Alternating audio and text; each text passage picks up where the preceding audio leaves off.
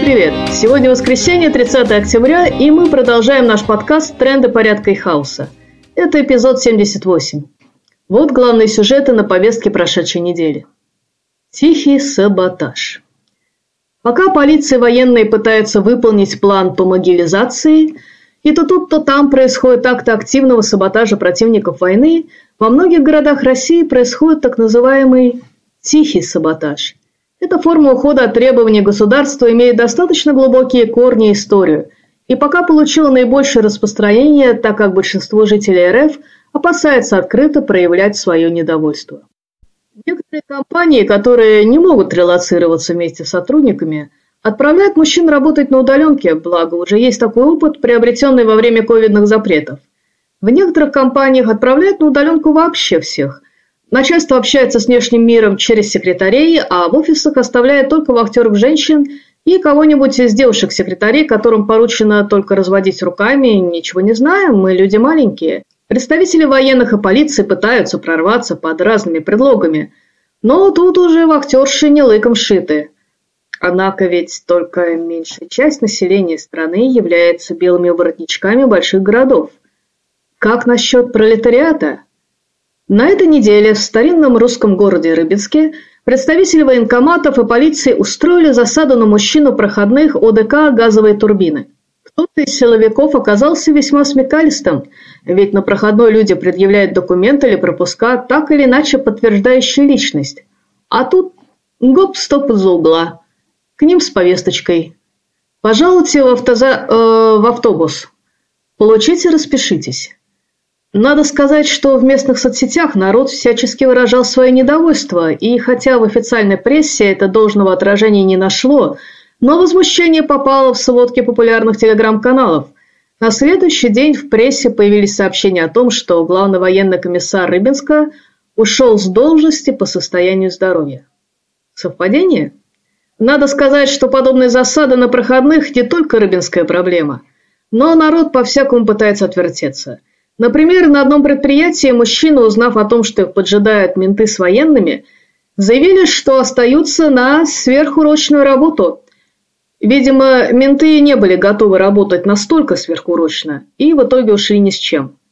И пусть не все еще осознали, что менты и государство созданы для того, чтобы всячески портить жизнь, а то и вовсе ее отбирать, причем массово, как они это делают сейчас. Но все эти меры по могилизации, безусловно, ведут ко все большему недовольству действиями властей. Памяти Норд-Оста. Однажды я услышал от чиновника, занимающегося проблемами Северного Кавказа, слова о том, что цель государства – это сохранение своей целостности и границ, а не спасение заложников. Речь тогда шла о Бесланской трагедии. На этой неделе все вспоминали захват заложников во время спектакля «Норд-Ост» в две тысячи втором году и вновь разбирали итоги той спецоперации силовиков. Напомню, что для уничтожения боевиков был применен газ, которому также отравились и находящиеся в зале заложники, включая детей. Потом их, потерявших сознание, как дрова сваливали в автобусы, на которых развозили по больницам, в которых врачи не знали, что случилось с людьми и что им нужен антидот от газа, ведь они, если и готовились, то к поступлению людей с ранениями от выстрелов и взрывов. Государство до сих пор не признает применение газа и держит в тайне его состав, как когда-то держало его в тайне от врачей. По официальным данным, в центре на Дубровке погибли сто тридцать человек из числа заложников. По утверждению общественной организации «Норд-Ост» погибли сто семьдесят четыре человека. Как видим, власть еще тогда решала все проблемы исключительно силовыми методами, не стремясь спасти жизни своих же граждан. Так что, если кто-то надеется, что массовые жертвы будут только украинцев, чеченцев или сирийцев, то он сильно ошибается. Государство не будет считаться жертвами среди подданных Российской империи, то есть Российской как бы федерации. Боевые комары. Тем временем представитель эр эф о о эн Василий Небензя заявил об использовании эс ша а биологического оружия в виде зараженных опасным вирусом комаров. Почему эти комары должны чуять русский дух, как Баба-Яга, и кусать исключительно русских, до сих пор остается загадкой. Мало того, согласно словам российского постпреда, Эти комары кусают конкретно военных. Ну, что сказать, сколько я не пыталась дрессировать комаров, вернее, комарих, чтобы они кусали не меня, а вредного соседа, который заводит слишком громкую музыку. Чертовы комары продолжали кусать всех подряд, невзирая на пол и наличие военного билета.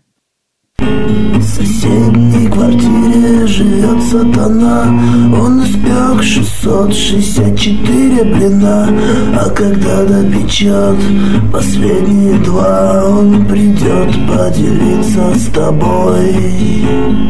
Тук-тук-тук, ой-ой-ой, тук-тук-тук, ой-ой-ой, тук-тук-тук.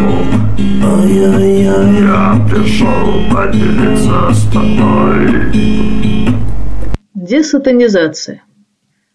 Ну, ладно, комары с комарами и всякими блохами, в конце концов, еще японские милитаристы экспериментировали. Но тут нам подкатили новую порцию ужасов. Ну, что стесняться? Что у нас там близится? Самайн Хэллоуин, самое время для страшилок. Вот нате вам десатанизацию. Теперь уже не только бесноватый охлобыстин с воплями Глойда «Привет, день опричника» призывает к священной войне, к крестовому походу на извращенцев, лишенных истинной веры. Помощник секретаря Совета Безопасности России Алексей Павлов заявил: «Полагаю, что с продолжением специальной военной операции становится все более насущным проведение десатанизации Украины», или, как метко выразился глава Чеченской Республики Рамзан Кадыров, ее полной дешатанизации. Цитирую ТАСС. «Используя сетевые манипуляции и психотехнологии, новые власти превратили Украину из государства в тоталитарную гиперсекту», констатировал помощник секретаря СБ РФ. Причем, продолжил он, власть имущие в Киеве первыми превратились в воинствующих фанатиков, чьи взгляды прямо противоположны взглядам нормальных людей.